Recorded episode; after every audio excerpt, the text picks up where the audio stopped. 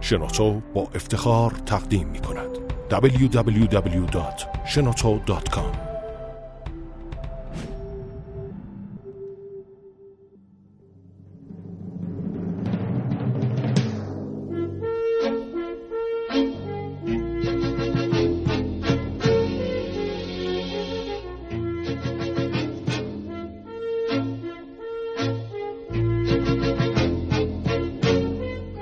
از آندلوس تا تهران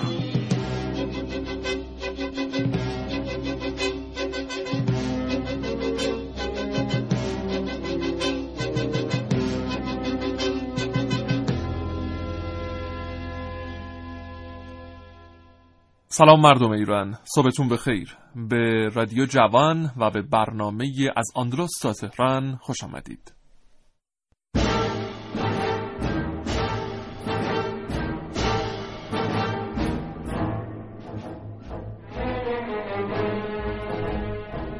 سال روز شهادت امام حسن عسکری علیه السلام رو به همه شما ایرانیان موحد تسلیت عرض می‌کنیم.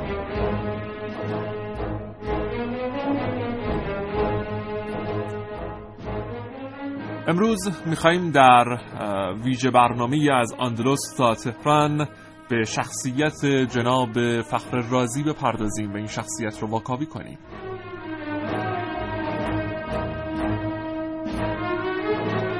شما هم می‌تونید با ما همراه باشید و در برنامه خودتون از آندلوس تا تهران شرکت کنید و در این حال در گپ صبحگاهی ما باشید. دو بیست هزار دو بیست پنجاه و سی هزار سامانه پیامک ما.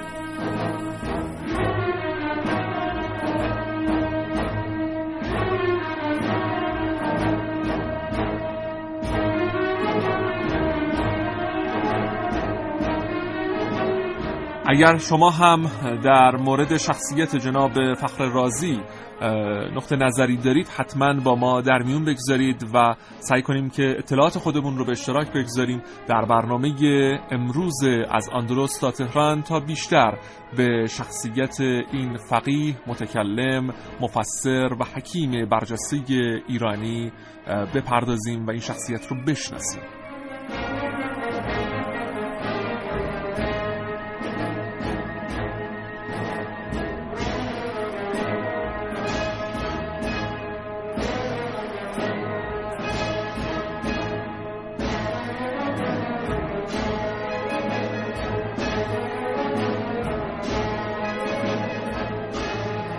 دوران شکوفایی تمدن اسلامی با دانشمندان مختلفی شناخته میشه خارزمی، ابن حیسم، ابن سینا دانشمندانی که هر کدومشون به نوبه خود نقش به سزایی در ترویج و گسترش علوم مختلف داشتند. امروز کاوشگر در سری برنامه های خودش با عنوان از آندروس تا تهران به یکی از همین شخصیت های تأثیرگذار یعنی جناب فخر رازی خواهد پرداخت و از جنبه های مختلف به ابعاد متنوع زندگی علمی این دانشمند و حکیم مسلمان ایرانی نگاه خواهد کرد.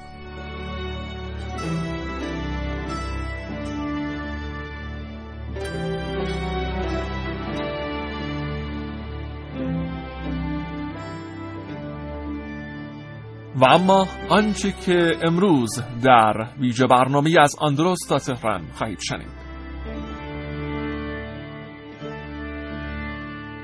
دانشمندی که هیچ وقت کسب علم رو فراموش نکرد. در برنامه که امروز من عارفه موسوی بشنوید از این موضوع.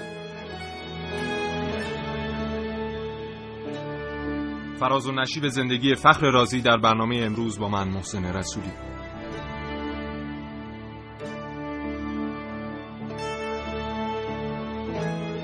دانشی به وسعت اقیانوس با من ملیه رشیدی.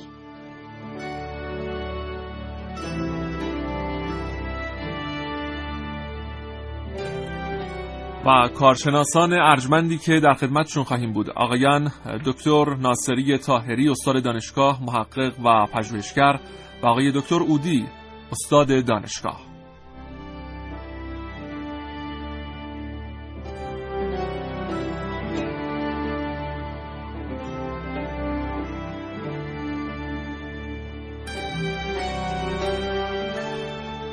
صبحتون بخیر. محسن رسولی عزیز سلام صبح شما هم بخیر. به نام خدا سلام و صبح بخیر خدمت شما آقای مشکینی عزیز و تمام شنوندگان عزیز برنامه و این سال روز شهادت امام حسن عسکری علیه السلام رو تسلیت عرض می‌کنم خدمت شما و تمام شنوندگان عزیز. بله در غیاب دوست و همکار ارجمندم سیاوش عقدایی من امروز خدمتتون رسیدم.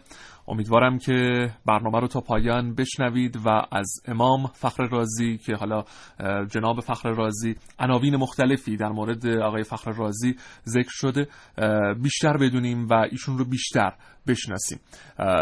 محسن رسولی مقدمی رو میفرمایید؟ حتما. خب فخر رازی یا همطور که شما فرمودید امام فخر رازی حالا لقب های مختلفی در طی سالیان مختلفی که زندگی کرده در جاهای مختلف سرزمین های اسلامی بهش دادن مثلا ابن خطیب امام المشککین خطیب ری.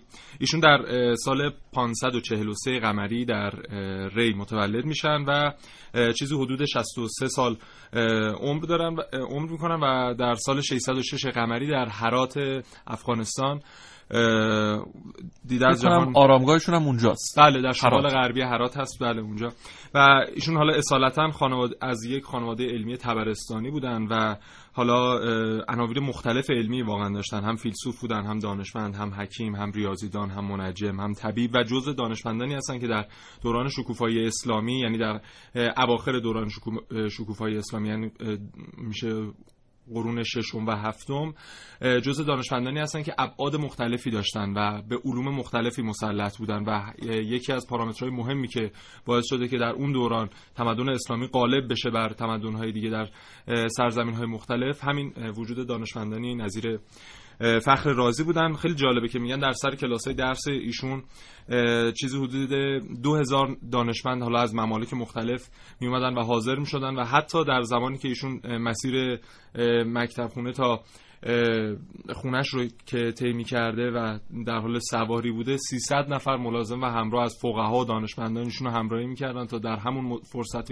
اندک هم از دانششون بهره مند بشن. استفاده کنن.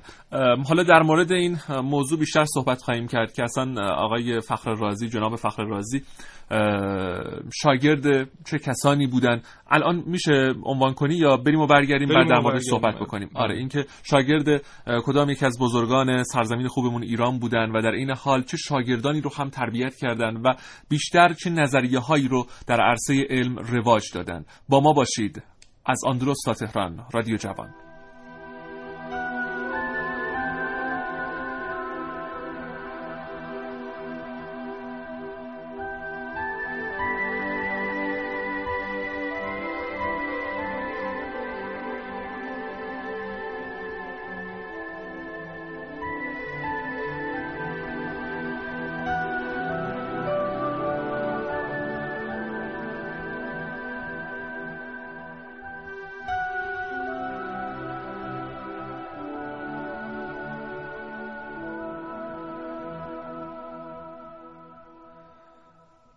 خب محسن رسولی در مورد شاگردان امام فخر رازی میفرمایید؟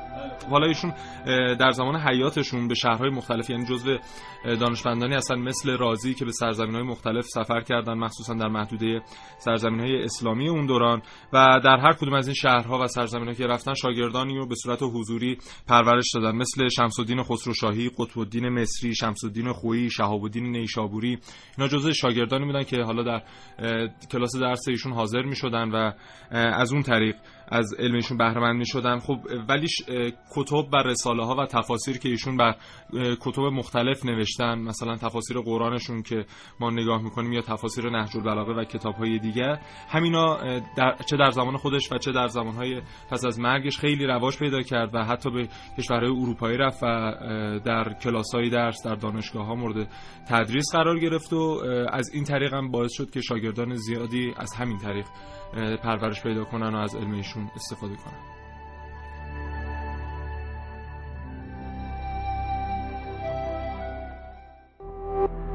www.shenoto.com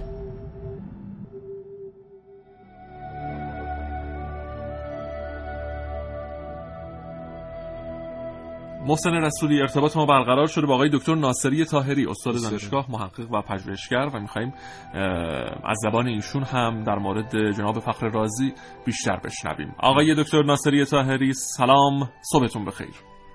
من سلام عرض کنم خدمت حضرت عالی همکاران و شنوندگان گرامی و براتون روز خوبی رو آرزو می‌کنم. در خدمتتون هستم. متشکر از شما. آقای دکتر امروز در ویژه برنامه از آندلوس تا تهران به یکی از شخصیت های مهم دانش اسلام و در این حال ایران عزیزمون داریم می‌پردازیم. اون هم جناب جناب فخر رازی هستند می‌خوایم از زبان شما بیشتر در مورد شخصیت علمی و اجتماعی ایشون بشنویم. بسم الله الرحمن الرحیم.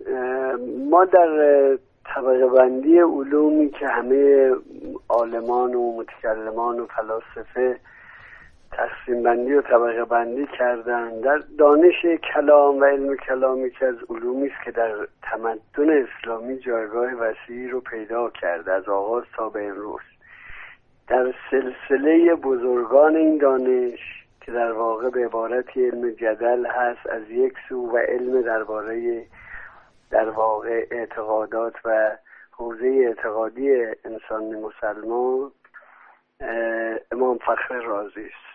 و به عبارتی میشه گفت نقطه عطف و یا یک اقدال فریدی است در سلسله متکلمان اسلامی در قرن ششم چون به قول ابن خلدون تا پیش از اون دانش کلام خیلی آمیخته بود با حوزه های علوم دیگر مخصوصا علم فلسفه.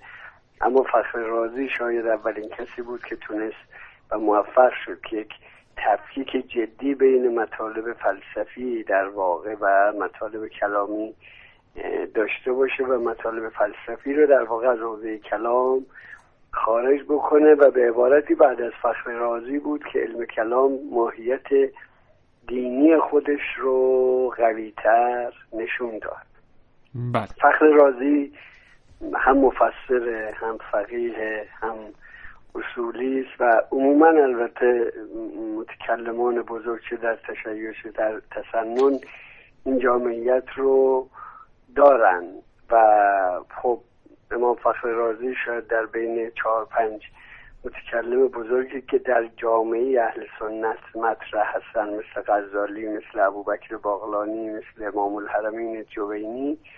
اینها در واقع نقاط عطف و بزرگان این حوزه هستن که تونستن این دانش رو گسترش بدن و تقویت بکنن. اما به هر صورت واقعیت این بود که دانش کلام که در حوزه اعتقادات بحث خودش رو دنبال می‌کرد و یک ماهیت جدلی داشت و طبیعتا همین ماهیت جدلی و برهانیش اقتضا می‌کرد که هیچ وقت نتواند یک انسان عالمانه نظر قطعی در مورد یک پدیده بده. چون علم کلام همونجور که بهتر از من می‌دونید در مورد انسان و هستی و خدا سخن می‌گوید و ویژگی ها و مختصات اینها. شما حالا اشاره کردیم به بحث علم ایشون و حتی جدل هایی که داشتن و مناظره هایی که داشتن. ما حتی در تاریخ داریم که امام فخر رازی در شهرهای سمرقند و بخارا و خجند با علما و فقهای سرشناس به مباحثه و مناظره می پرداختن مثل رضی الدین نیشابوری مثل رکن الدین قزوینی مثل شرف الدین مسعودی. بله. در مجالس عمومی خودشون به جدل مناظره می پرداختن و اتفاقا به نوعی پیروز هم می شدن و به اونها چیره هم می شدن و سعی می کردن که اونها رو قانع بکنن. و این نشون میده که ما با یک دانشمند و یک علامه عملا طرف هستیم و یکی از علامه های تاریخ اسلام رو داریم در موردش صحبت می کنیم درسته؟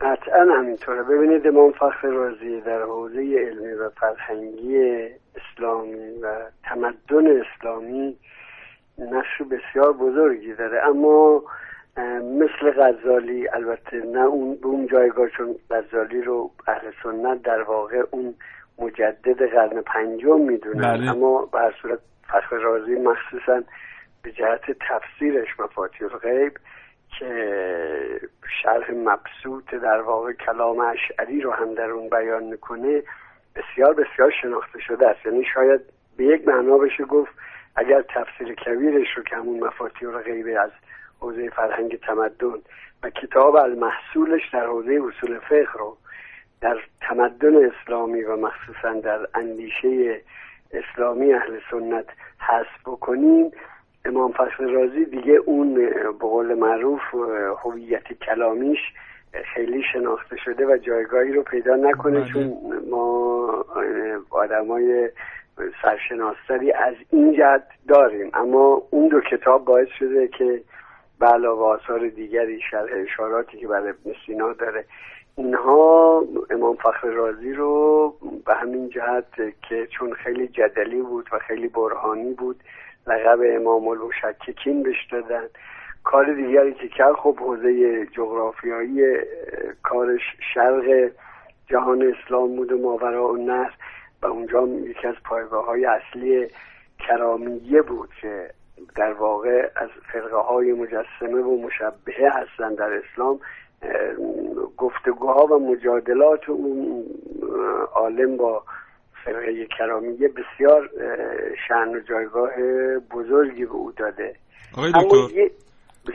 سلام عرض کنم خدمتتون رسولی سلام علیکم. زنده باشید. آقای دکتر ما حالا آثار و نوشته های فخر رازی رو که نگاه می‌کنیم متوجه میشیم که ایشون تقریبا یک فیلسوف عقلگرا هستن. و حالا طبق همون بحث و جدل هایی که شما فرمودید داشتن طی همون سالهای عمرشون می‌بینیم که کنم عوض می‌خوام. جملتون یک متکلم با رو کرده یک مقدار فلسفی. بله خب. نه فیلسوف عقلگرا بسیار. یعنی متکلمی که به در واقع حوزه براهین و استدلال های فلسفی توجه داشت. بله. چون من فخر رازی رو فیلسوف نمی‌دونم من اون رو متکلم می‌دونم. و بین این دوتا تفکیک قائل میشم. من این رو از این رو گفتم خدمتتون که ما طی سالیان دراز می‌بینیم که ایشون با عقاید حالا عقل گرایانه فلاسفه یونان بیشتر در جدل بوده و مقابله می‌کرده. ما به نوعی می‌دونیم که خب ایشون گرایش های عقل گرایانه داشتن فلسفه هم که در یونان در اون دوران رواج داشته مثل فلسفه سقراط جنبه های عقل گرایانه داشته. چطور؟ خب اگر این عقل گرایانه است و اون هم عقل گرایانه است این مقابله و این تضاد چجوری تفسیر خواهد شد و بفرمایید حالا اینو تا بریم سراغ اگر اگر تعریفمون از علم کلام یه مقدار دقیق بکنیم یعنی به عنوان علمی که در دفاع از عقاید دینی است با تکیه بر برهانهای عقلی اما معمولیت خودش رو پاسخ به شبهات در واقع بدعت گذارانی که نسبت به اعتقادات در واقع پیشینیان و اهل سلف یا اهل گذشته می‌دانند باید توجه کرد. یعنی فلسفه یک جنبه بحث و گفتگو در حوزه انسان و هستی و خدا مبتنی بر عقل و برهان و استدلال استدلال هست. فارغ از هر گونه عقاید در واقع پیشادینی البته در مورد فلسفه اسلامی من به این صراحت صحبت نمی کنم چون شما مقایسه کردید با فلسفه یونانی.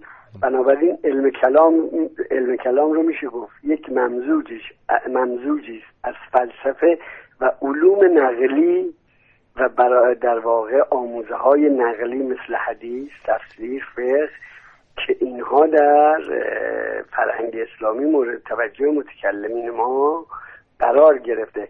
به همین جهت هم است به یک نکته خیلی توجه بکنید. ببینید حربه ارتداد و تکفیر رو در فرهنگ اسلامی که ما خیلی قوی داشتیم و خیلی برنده بوده در طول تاریخ اسلام بله.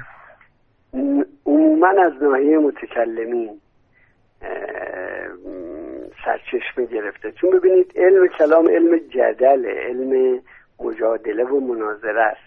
بنابراین از نظر عقلی هیچ وقت نمی‌توان در مورد هیچ بخشش نظر قاطعی داد بنابراین باب بحث در مورد هر فصلش در حوزه علم کلام بازه بله. این مستشرق یعنی یکی از بزرگترین مستشرقانی که در حوزه علم کلام کار کرد و در تاریخ اندیشه اسلامی هم بسیار تاثیر گذاشت جوزف وان اس بود که اون کتاب شش جلدی رو نوشت و اون معتقد بود که اصلا خاورشناسان و شرقشناسان اشتباه کردن که تاریخ اندیشه اسلامی رو برخلاف مسیحیت که ماهیتا کلام و فلسفه اندیشه او رو تشکیل میده بله. در حوزه اسلامی اون چی که اندیشه اسلامی رو تشکیل میده فقه هست البته مبالغه کرده و استدلال هم می‌کنه به واقعی مهنت ابن حنبل در عصر معمول در صورتی که ما اتفاقا می‌بینیم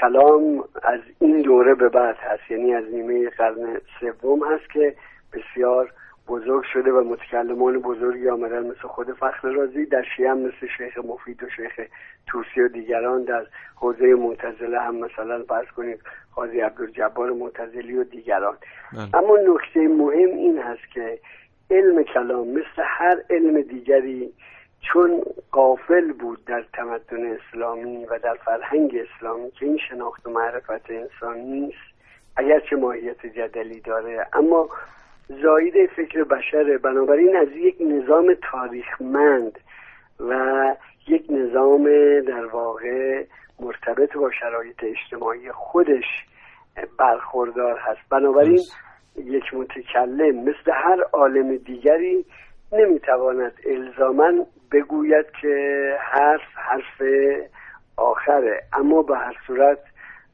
متکلمین شاید به نظر من این تعبیر رو بتونم بکنم که بزرگترین کسانی بودن که اولا علاوه بر اینکه خب تثبیت کردن کلام اشعری رو و غلبه کردن بر حوزه فکری معتزله که حوزه کلام عقلگرای قوی و صرف بود. بله. اما دو کار و دو شابیت یا شاخص اصلی رو باید براشون برشمرد. یکی اینکه اساسا متکلمین فلسفه رو به طور جدی نفی کردن. اگرچه در استدلال ها و مجادلات خودشون از برهانه عقلی استفاده می‌کردن. به همین جهت شما از قرن چهارم به بعد دیگه بعد از تمدن اسلامی فلسفه رو کاملا در جهان اسلام تا حدود زیادی مطرود شده می‌بینید مگر در حوزه مغرب اسلامی و جهان مغرب اسلامی که ابن روش و امثال او ظهور کردن ابن توفیل بله. ابن باجه و در مشرق هم خب دوره های متأخرتر کسانی بودن که آمدن و از منظر دیگری مثل ملا صدرا فلسفه رو نفسی بهش دادن دومین نکته که دارن یا دومین شابیتشون این هست که بالاخره اطاعت از حاکم وقت یک امر واجبه به این بله. معنا اختیار و اراده و آزادی رو از انسان سلب کردن اینجاست که میشه گفت کلام ام، یک دانش برخلاف سایر علوم و معارف اسلامی کلام یک دانش سیاسی است. بله. چون نهایتش شد تشویق و بله. ترویج اندیشه جبرگرایی که امویان از آغاز دنبالش بود. آقای دکتر ناصری تاهری حالا بحث امام فخر رازی میگم خیلی خیلی طولانی هست و اگر بخوایم در مورد شخصیت ایشون و تک تک حوزه هایی که ایشون حضور داشتن و نظریه هایی که داشتن صحبت بکنیم در مورد خدمت هایی که به تاریخ اسلام و در این حال به علم اسلام داشتن صحبت بکنیم مطمئنا باید ما چند تا برنامه تقدیم شنونده های عزیزمون بکنیم. اما این روزها ما شاهد این هستیم آقای دکتر ناصری تاهری که حالا خیلی از جوانانمون حالا خیلی باز نگیم ولی هستند جوانانی که خیلی با دانشمندان سرزمینمون ایران دانشمندان دوران تمدن اسلامی آشنا نیستند. حتی شاعران رو هم خیلی خوب نمی‌شناسن ادیبان رو هم خیلی خوب نمی‌شناسن. شاید دو بیت شعر از حضرت حافظ یا حضرت مولانا رو نخوندن و اگر هم خوندن اصلا توی ذهنشون نمونده. اصلا تفاوت این دو نفر رو هم حتی از نظر حتی تفاوت زمانی و دیدگاهی و اینها هم شاید نمی‌دونن. به نظر شما چرا در حال حاضر چون این اتفاقی افتاده و یه جورایی ما داریم به ناآگاهی خودمون و بیآگاهی خودمون داریم مباهات هم می‌کنیم تازه؟ من فکر می‌کنم اگر رسانه چه رادیو چه تلویزیون چه مطبوعات چه عالمان چه اساتید دانشگاه به یک نکته توجه کنن. من به عنوان معلم تاریخ عرض می‌کنم. ببینید اشتباه ما تا الان این بوده که گرفتاری جوانان به خاطر همون اشتباه اولیه‌ای که بزرگان و عالمان و اساتید ما گرفتار شدن. ببینید تاریخ هویت بخش هست و اما جوان ما امروز باید باور کنه و بهش گفته بشه که تاریخ مایه افتخار تو نیست. تاریخ مایه عبرت توست. و از این پل باید عبور کنی برای آینده سازید. کاری که در غرب صورت گرفت بعد از عصر روشنگری و دانش تاریخ تحول شد این اتفاق افتاد و به همین جهت غرب قرون وسطایی رو که زمانی که ابن سینا علم نوین پزشکی رو پیریزی می‌کرد او معتقد بود که هر جای بدن انسان زخم میشه شیطان حلول کرده و باید عضو بدن رو قطع کرد. این تفاوت زمین تا آسمان رو بین این گنجینه مسیحیت و اسلام می‌بینیم. اما بعد از روشنگری آمد در واقع این الهام رو گرفت از اون گذشته سیاه به قول معروف قرون وسطایی خودش و دوران جدید خودش رو فارغ از ارزش گذاری من به هیچ وجه ارزش گذاری نمی کنم اما دنیای مدرن خودش رو در شیفتگی تاریخی خودش غرق نشد بلکه از تاریخ گذشته خودش عبرت گرفت که یک آینده متناسب با نیاز امروز بسازه. حتما ادوای ما شعرهای بزرگ ما مثال زدید حافظ مولوی فردوسی و دیگران و دیگران گنجینه های ارزشمندی هستند که گاهی وقتا اگر یک جوان این رو این واقعیت رو بفهمه که در خلوت و خلصه در واقع خودش می‌تواند چقدر آموزه هایی رو بگیره و بهره هایی رو بگیره. اما ما این رو مدام چه تو کتب درسی چه سر کلاس های درسی بله. مدام بش از این منظر فروختیم که آقا تاریخ مایه افتخار ماست. الا و لابد ما دوران تمدن اسلامی داشتیم 1100 سال پیش. در حالی که بر اساس نظر شما ما باید از تاریخ عبرت بگیریم و خودمون در واقع باعث افتخار بشیم. به نوعی خودمون افتخار باشیم و در تاریخ ثبت بشیم و حالا آیندگان هم از ما عبرت بگیرن. خیلی متشکر جان. جوان امروز ببخشید. جوان امروز میگه خب 1100 سال پیش ابن سینا آمد. بله. بزرگترین کار رو در حوزه تب کرد نمی‌دونم فلانی در ریاضیات کرد خارزمی آمد در مکانیک کرد. غربم همه اینا رو گرفت و تمدن جدید خودش رو بر اساس همین آموزه های در واقع تاریخی مسلمانان از رهگذر جنگ های صلیبی یا اندلس و فتح اسپانیای اسلامی در واقع بهره گرفته خودش هم منصفانه به این اعتراف می‌کنه. اما اونجا توقف نکرد. ما به نظرم می‌رسه نه تنها ایران در بسیاری از بخش های جغرافی های جهان اسلام در این نقطه افتخارآمیز تاریخی گذشته خودمون توقف کردیم. در صورتی که باید از اون عبرت بگیریم و مسیر رو ادامه بدیم. مسیر رو ادامه بدیم. بله. این اتفاق لازمش هم اینه که هم در نظام آموزشی و تعلیم و تربیت ما و در کتب درسی ما نهادینه بشه هم از رسانه ملی گرفته تا مطبوعات تا فضای مجازی که دیگه امروز سرسام‌آور بله. داره اثرگذاری می‌کنه کار خودش رو دنبال بکنه. خیلی متشکر از شما آقای دکتر ناصری طاهری استاد دانشگاه محقق و پژوهشگر. ممنون. خدا حافظ خدا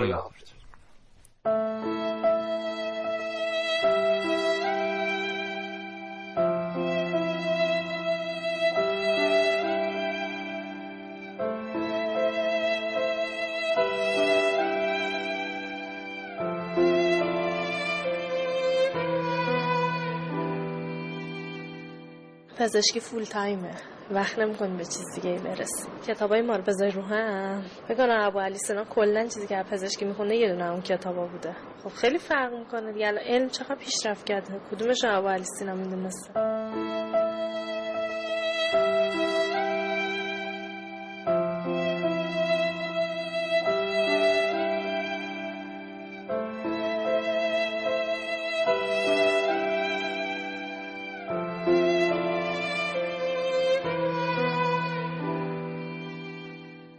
گذشته حکما حکمت داشتن به چیزای مختلفی آگاه بودن و به خاطر اینکه در کنار اون اطلاعات علمی که داشتن نکاتی رو هم رعایت می‌کردن که از علمشون درست استفاده کنن. اونا شاگردای خوبی تربیت کردن. ولی دور زمونه خیلی فرق کرده.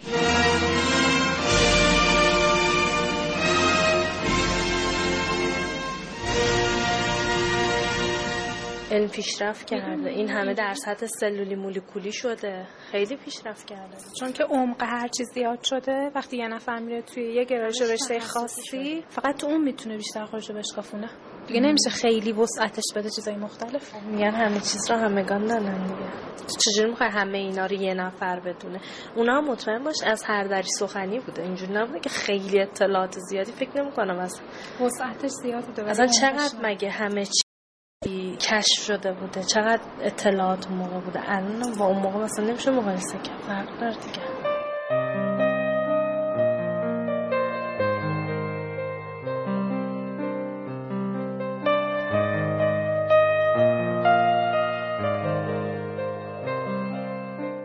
به نظر شما این دایره دید چقدر قابل مقایسه است با اون دایره دید قبلی؟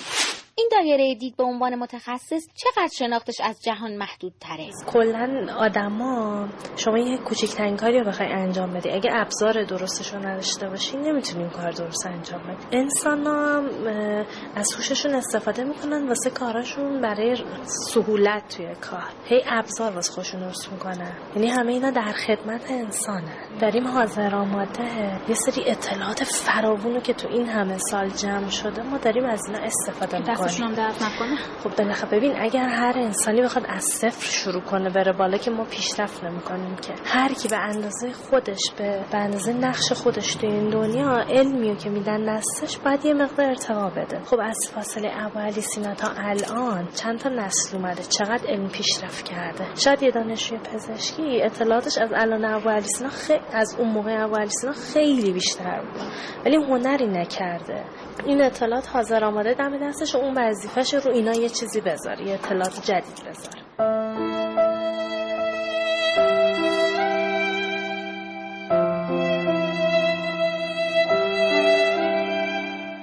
درسته که اون موقع اطلاعات مثل امروزه گسترده نبوده ولی همون هم سعی می‌کردن که پیرامون جهان رو اونطور که هست بشناسن. ما از جنس ادراکیم.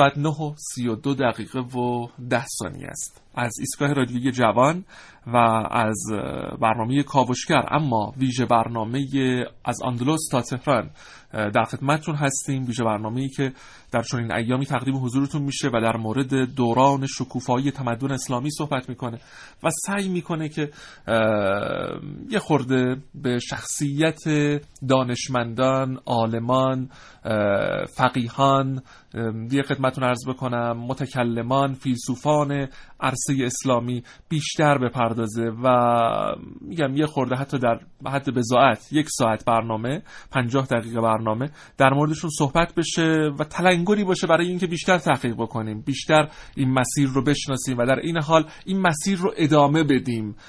آقای دکتر ناصری طاهری به موضوع بسیار خوبی اشاره کردن آقای رسولی شنونده های عزیز. ایشون گفتن که تاریخ برای افتخار کردن نیست برای عبرت گرفتن هست. ما افتخار کردیم به تاریخ سرزمینمون ایران به تاریخ تمدن اسلامیمون. درست. اما نباید در همان افتخار بمانیم بلکه باید عبرت بگیریم از تاریخ و برنامه هایی که از قبل بوده رو ادامه بدیم. این توسعه علم و شکوفایی علم رو ادامه بدیم و خودمون رو به جهانیان ثابت بکنیم. متاسفانه خیلی کم ما به این موضوع توجه می‌کنیم. الان هم که این همه سایت های اینترنتی و شبکه های اجتماعی رشد پیدا کرده یه خورده باید بیشتر در واقع در جهت شناسوندن و معرفی چون این دانشمندانی مثل امام فخر رازی تلاش بکنیم تا اینکه جوانهای ما نوجوانهای ما بیشتر با این شخصیت ها آشنا بشن و سعی کنن که راه این بزرگان رو ادامه بدن. خب محسن مورد دیگه هست که در مورد شخصیت فخر رازی بگی؟ بله خب همطور که خدمتتون عرض کردم ایشون به سرزمین‌های مختلفی رفت از جمله هرات، نه، بخارا، سمرقند، خوجند. و جالب مثلا اولین جایی که رفت هرات بود. و در ابتدا چون کسی آشنایی نداشت باهاش و اینم برای خودش رفته برای فراگیری علوم خیلی وضعیت مالی بدی داشت یعنی در حد فقیری بود و یکی از دوستانش در یکی از کتاباش میگه که من رفتم از بازرگانان معروف هرات زکات گرفتم آوردم دادم به زکات بازرگانان آوردم گرفتم دادم به فخر رازی و این تونست به حالا مطالعات و نوشتن کتاباش ادامه بده و به مرحله رسید که دیگه پادشاه ها و حکما اومده بودن و کاملا پشتش میستادن و به خاطر فن خطابه بسیار خوبی که داشت همه یک محبوبیتی در حالا در نزد حکما و پادشاهان داشت. همین امر باعث شد که گروه های مختلفی بر علیهش باشن مثل گروه معتزله مثل فرقه کرامیه که بعدا خدمتتون عرض خواهم کرد چه همین فن خطابش هم عملا در مناظرات پیروز می‌شد. و سعی می‌کرد که حرف خودش رو به کرسی بنشونه و در این حال قانع می‌کرد طرف مقابل رو. دقیقا جالبه. میگن که فخر رازی زمانی که در سال 606 در هرات مدفون شد خیلی این گمانه رو داشتن که فرقه کرامیه اومدن مسمومش کردن به خاطر اداوت هایی که باش داشتن. و یک مثالی از حالا اداوتی که بین فرقه کرامیه و فخر رازی بود. در خدمتون عرض کنم که خب می‌دونیم که فرقه کراییه کرامیه. کرامیه. بله برای خدا جسم قائل میشن و اونو در سطح حالا مثلا امیال انسانی پایین میارن و به عنوان مثلا یک انسان در حد انسان بهش نگاه می‌کنن. یک نامنگاری هایی بین فرقه کرامیه و فخر رازی صورت می‌گرفته و هر منبری که فخر رازی می‌خواسته بره قبلش فرقه کرامیه میومدن چند تا نامه حالا با عناوین توهین و دشنام روی اون منبری که می‌خواسته بره بله, بله. میذاشتن و بعد از مدتی که این میاد فخر رازی هی هر روز با یکی از این نامه مواجه میشه یه روز این نامه رو وا می‌کنه و در محضر اون 2000 نفری که اونجا بودن می‌خونه و میگه که خب در آخرش میگه که خب دیدید که مثلا در این نامه به خانواده من به پسر من توهین کردم و گفتن مثلا پسر من بدکار است در دوران جوانی. خب باشه من قبول می‌کنم. پسر من جوونه و داره این کارا رو انجام میده. جوونی هم شاخه ای از دیوانگیه. حالا این من امیدوارم که رشد بعد از چند سال خودش به اون استدلالی که باید برسه به اون راه مستقیم که باید درش حرکت کنه برسه. اما این فرقه کرامیه چی؟ اینا که اومدن خدا رو در حد انسان تنزل دادن و برای خدا جسم قائل شدن و برای خدا امیال قائل شدن چی؟ اینا کی قراره؟ به راه راست درشن و همین مقایسه این دوتا خودش جالبه. یه جورایی این عداوت همون حسادتی بوده که به موقعیت امام فخر بله. رازی داشتن. و سعی می‌کردن که ایشون رو از راه به در بکنن. و حالا ما دیدیم حتی در دوران خودمون هم می‌بینیم کسایی که نمی‌تونن در واقع پاسخ روشنی به طرف مقابل بدن و حالا کم میارن و سعی می‌کنن که حالا بحث فوش و اینها رو به میون بکشن. که متاسفانه کار کار درستی نیست و باید سعی بکنیم که با علم طرف مقابل رو قانع بکنیم. یه نکته جالب خدمتتون عرض کنم. حالا این در حراس بود. در خوارزم هم که ایشون میره با طرفدارای عقاید معتزله خیلی دچار درگیری و بحث و مجادله میشه و در همه اونها هم پیروز میشه و وقتی این پیروزی ها رو به دست میاره نزد پادشاهان و حکمای خارز محبوبیت پیدا می‌کنه.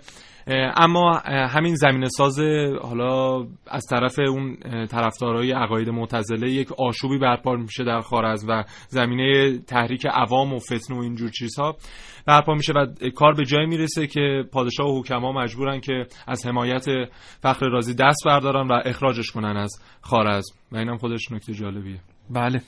امام فخر رازی کسی بود که هم به تفسیر هم به فقه هم به طب هم به ریاضیات هم در فلسفه هم در کلام تبحر داشتن. و همین موضوع هم حتی باعث شده بود که کتاب های زیادی رو ایشون مورد بحث و بررسی قرار بدن و حتی در مورد نهج البلاغه حضرت امیر علیه السلام بله. هم شرح نوشتن. و این نشون میده که امام فخر رازی آدم جامعی بودن که همه بحث های علمی رو سعی می‌کردن که بهش بپردازن و در این حال سنگ تمام هم بذارن. همچنان همراه ما باشید با از اندلس تا تهران.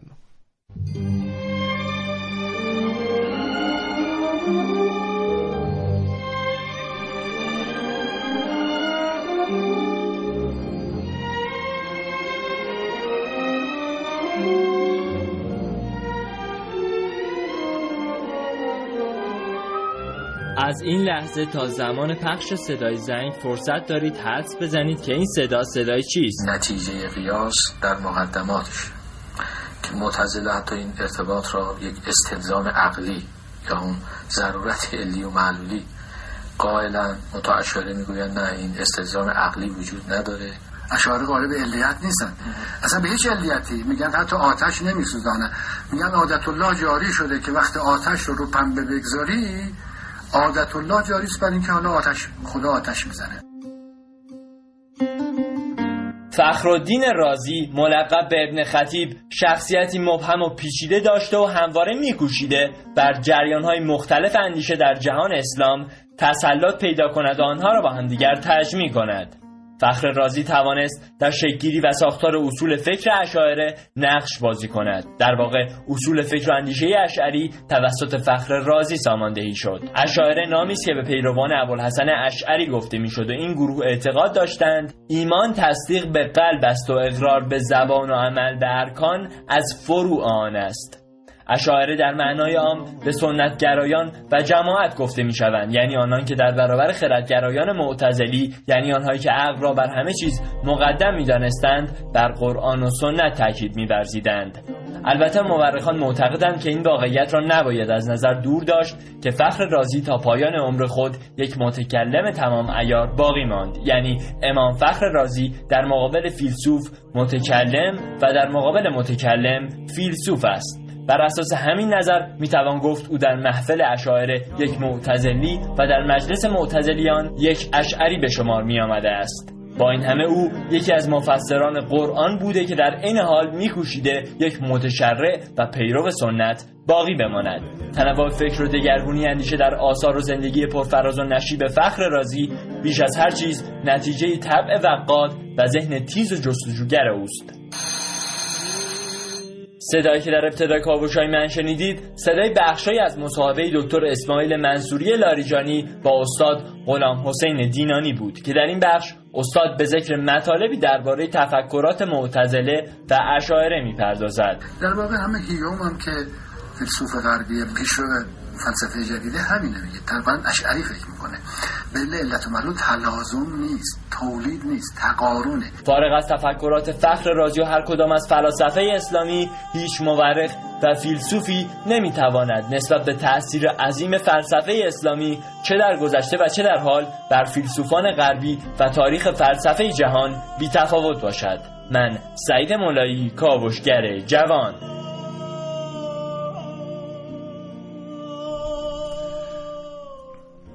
ساعت 9 و 42 دقیقه و 6 ثانیه است. در برنامه از اندلس تا تهران داریم به شخصیت امام فخر رازی می‌پردازیم. آقای علیرضا عباسی محسن از تهران گفتن بله. که در مورد فخر رازی فقط و فقط می‌تونم بگم ما ایرانی ها از این دانشمندا کم نداریم و خیلی از کشف های بزرگ تاریخ مدیون همچنین دانشمندانی هستن که واقعا هم درست اشاره کردن و به درستی اشاره کردن که ما دانشمندان زیادی رو داریم کم نداریم اما شناختمون یه خورده کمه. حالا شناخت ما عامه رو دارم عرض می‌کنم وگرنه خواص و بزرگان و دانشمندانی همچون استاد ابراهیمی دینانی که خیلی خیلی زیاد هست که حالا ما صداشون رو هم شنیدیم. بله. گفتگوی ایشون بود با آقای دکتر منصوری لاریجانی که میگم آقای دکتر ابراهیمی دینانی یکی از مفاخر معاصر سرزمینمون هستن که باید ارج بنهیم ایشون رو. اونها می‌شناسن. اما ما هم باید یک شناختی رو داشته باشیم و سعی کنیم که این شناخته باعث بشه که مسیر زندگی ما تغییر کنه به سمت رشد و شکوفایی علم ایرانی. دقیقا. حالا ما در مورد فن خطابه و حالا اون علوم مختلفی که برش مسلط بود رو گفتیم. بیایم یه چند نمونه مثال بزنیم که چه کارهایی انجام داد. فخر رازی در طول حیاتش سال 50 سال 582 قمری بود که در سمرقند اخترشناسا اومدن گفتن که ما پیش بینی می‌کنیم که در اون سال در برج میزان یه طوفانی از باد اتفاق میفته که کل شهر رو زیر و زبر می‌کنه و حالا تا چند جریب بیرون از شهر حتی تمام شهر مورد حالا اون دیگرگونی هایی که طی یک طوفان ما هم الان دنبال باد هستیم. آره. بیاد هوای آلوده تهران رو یه خورده تغییر تحول بده. حالا علاوه بر آره. تهران کلان شهرهای ایران هم هستن مثل اصفهان تبریز کرج مشهد اهواز که آب و هواشون زیاد تعریفی نداره. امیدواریم که این باده بیاد. ان آره اینا پیش بینی می‌کنن که یک طوفان عظیمی رخ خواهد داد. فخر رازی میاد با کمک شرف الدین مسعودی با هم با این منجمان یک جلسه می‌ذارن. و با اون علم بالایی که در علم نجوم داشته و حالا با کمکایی که از شرف الدین مسعودی می‌گیره کاملا این قضیه رو نقض می‌کنه و خط بطلانی واقعا می‌کشه به اون تمام عقایدی که در اون زمان در مورد نجوم و اینها بوده و در اون سال واقعا طوفانی اتفاق نمیفته و یکی از نمونه هایی که حالا مثلا در سمرقند ما در خوارزم و هراتش رو گفتیم که پیروز میشه در, در بحث و جدل هایی که بوده در سمرقند همینطور بوده. و خب این نکته هم بدونیم در مورد فخر رازی. جالبه که ایشون اولین کسی بودن که با شیوه تقسیم به مسائل مختلف تو کتبشون میپرداختن. تقسیم یعنی چی؟ یعنی به هر هر مسئله رو با یک موشکافی خیلی زیادی بهش نگاه می‌کردن و کوچک به کوچکترین اجزای سازندش واقعا تجزیهش می‌کردن و با ابتدایی ترین نگاه بهش نگاه می‌کردن و از اون نگاه ابتدایی می‌رسیدن به یک نگاه کاملا فلسفی به اون قضیه. کل رو به جز تقسیم می‌کردن و سعی می‌کردن که اون جز رو حل بکنن موشکافی بکنن و اون مشکلات رو در واقع خورد خورد حل بکنن و مسئله ها رو حل بکنن تا اینکه به اون مسئله اصلی برسن که مسئله کله. بله دوستان شنونده حالا پیامک های ارسال کردم محسن و در مورد مزار جناب فخر رازی پرسیدن که کجاست من خدمتتون عرض بکنم که امام فخر رازی در روز عید فطر سال 606 قمری در شهر حرات درگذشتن ایشون مرقد ایشون در شمال غرب شهر حرات هست و در طول جنگ های اخیر و حجوم روس ها به افغانستان مقبره امام فخر رازی هم ویران شده بود بله. که اما گویا در این اواخر یه کارهایی شده یه مختصر بازسازی هم صورت گرفته. ولی به هر حال آرامگاه ایشون در شهر حرات در کشور افغانستان هست. که البته اون موقع دیگه افغانستان هم عملا جز ایران بزرگ بله. بود و ایشون رو ما یک دانشمند و بزرگ مرد تاریخ اسلام و در این حال ایران می‌دونیم.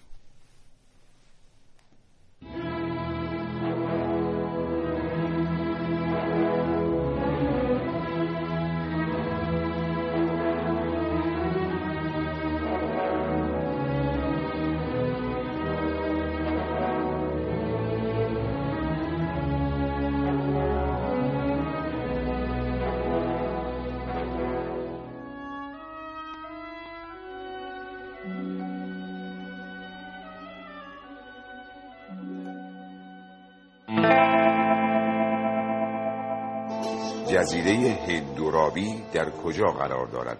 جنوب ایران یا جنوب هندوستان؟ جنوب هندوستان؟ این صدای صحنه از یک مسابقه تلویزیونیه. کمخونی ناشی از کمبود کدام ماده غذایی در بدن انسان است؟ گوشت قرمز. شاید شما هم این صحنه رو توی شبکه های اجتماعی مشاهده کرده باشید. این مسابقه تلویزیونی که مربوط به اطلاعات عمومیه سطح پایین سرانه مطالعه کشور رو به ما نشون میده.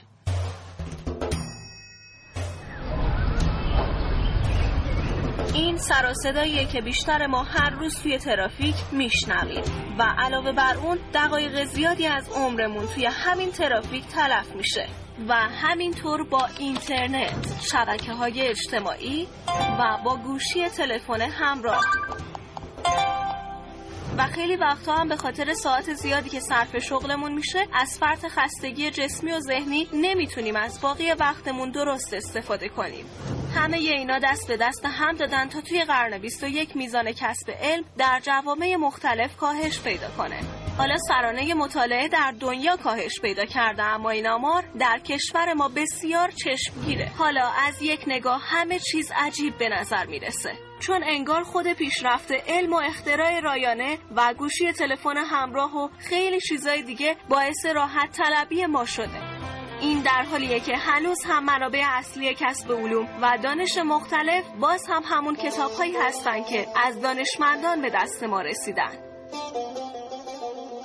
حالا معمولا اینجور مواقع این سوال به ذهنمون میاد که چطور دانشمندان در زمان قدیم کل زندگیشون رو پی کسب علم بودن؟ مخصوصا دانشمندانی که به سفرهای مختلف می‌رفتند و از مشاهدات علمیشون سفرنامه تهیه می‌کردند. فخر رازی یکی از دانشمندانی بود که سالهای زیادی از عمرش رو پی کسب علوم و دانش مختلف بود. در برخی از منابع نوشته شده وی در تمام عمر تعلیف و تصنیف می‌کرد و می‌گفت من متاسفم که انگام صرف غذا از اشتغال به کسب علم و معرفت باز میمانم حالا بیایید از دید فخر راضی به زندگی نگاه کنیم. اینطوری حتی توی ترافیک هم میشه به صورت صوتی علم و دانش کسب کرد. حتی توی اینترنت و فضای مجازی هم به دنبال کسب علم بود. و حتی از گوشی تلفن همراه و شبکه های اجتماعی هم در همین جهت استفاده کرد. به نظر می‌رسه توی قرن 21 احتیاج داریم از نگاه شیخ الاسلام فخر رازی دانشمند و حکیم مسلمان ایرانی به کسب علم نگاه کنیم.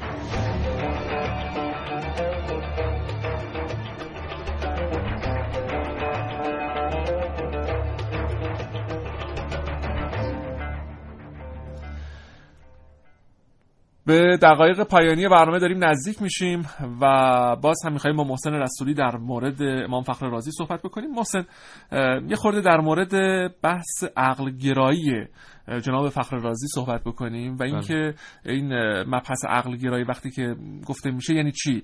ایشون بیشتر به کدام سمت و سو حرکت می‌کرده بله. خب ما طی حالا این دورهای مختلف اسلامی که نگاه می‌کنیم چه امامان چه حکما چه حکیمان در برهای مختلف تاکیدشون برای این بوده که اگر دینی از پدرتون بهتون به ارث می‌رسه مثلا دین اسلامه یا هر دین دیگری خودتون با عقل با فهم با مطالعه که میرید روی اون دین انجام می‌دید اون رو برای خودتون حزمش کنید و ازش لذت ببرید و اون جنبه عقلی و علمیشو کشف کنید. و وقتی به زندگی فخر رازی نگاه می‌کنیم می‌بینیم که سراسر این 63 سال عمرش تماما دغدغش دقیقا همین بوده و این می‌خواسته این جنبه عقلی دین رو برای خودش حزم کنه و درک کنه. چون ما در اون دوران می‌بینیم که افرات افراتیونی بودن از دو جنبه مختلف به دین نگاه می‌کردن.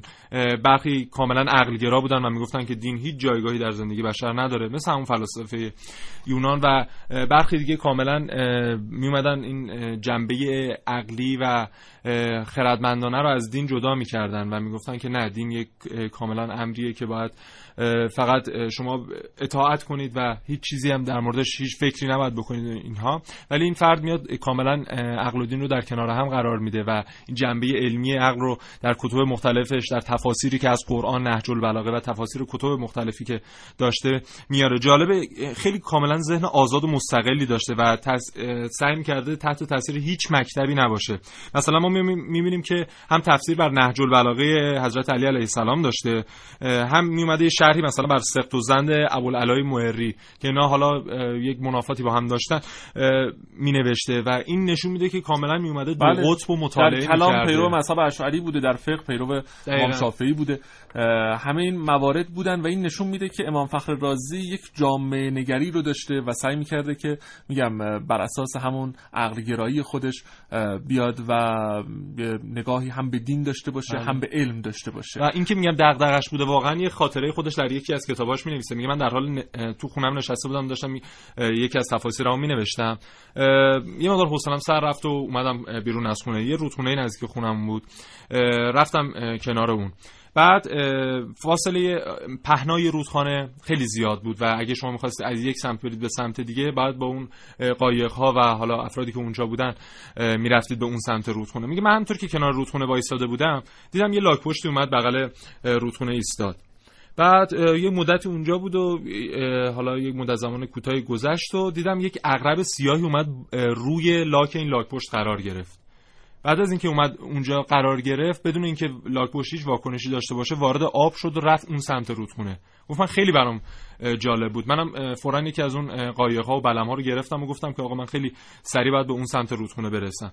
رفتم رسیدم و همزمان با لاک پشته و اغربه رسیدم اونجا. دیدم که وقتی رسیدم اون سمت رودخونه لاک پشته اومد در خشکی و بدون هیچ واکنشی اغربه اغربه پیاده شد و رفت به سمت مزرعه گندمی که اونجا بود. گفت منم اغربه رو دنبال کردم. رفتم دیدم یک جوانی که حالا اونجا در اون مزرعه گندم کار می‌کرده از خستگی پای یک درختی خوابیده. پای درختی خوابیده و در چند متریش یک مار جعفری داره بهش نزدیک میشه.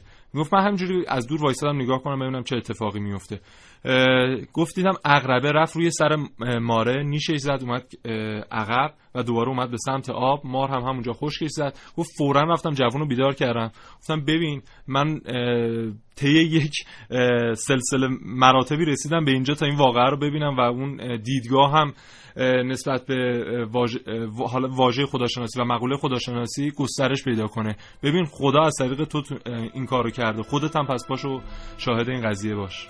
یعنی همه چی این عالم حساب و کتاب داره و اگر قرار باشه که اتفاقی نیفته و اتفاقی بیفته همه اجزای طبیعت و عالم دست به دست هم میدن با قدرت الهی و با فرمان الهی تا اینکه اون اتفاق بیفته یا نیفته. خیلی متشکر از محسن رسولی عزیز. من یک دو بیتی از خود فخر رازی بخونم میگه که هرگز دل من ز علم محروم نشد. کم ماند ز اسرار که مفهوم نشد.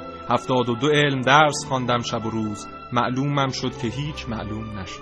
هیچ معلوم نشد. من هم یه حدیثی از حضرت امیر علیه السلام رو خدمتتون تقدیم می‌کنم. حضرت امیر علیه السلام میفرمایند که بزرگترین مصیبت ها جهل و نادانی. حواسمون باشه که جاهل و نادان نباشه پایان از آندلوس تا تهران.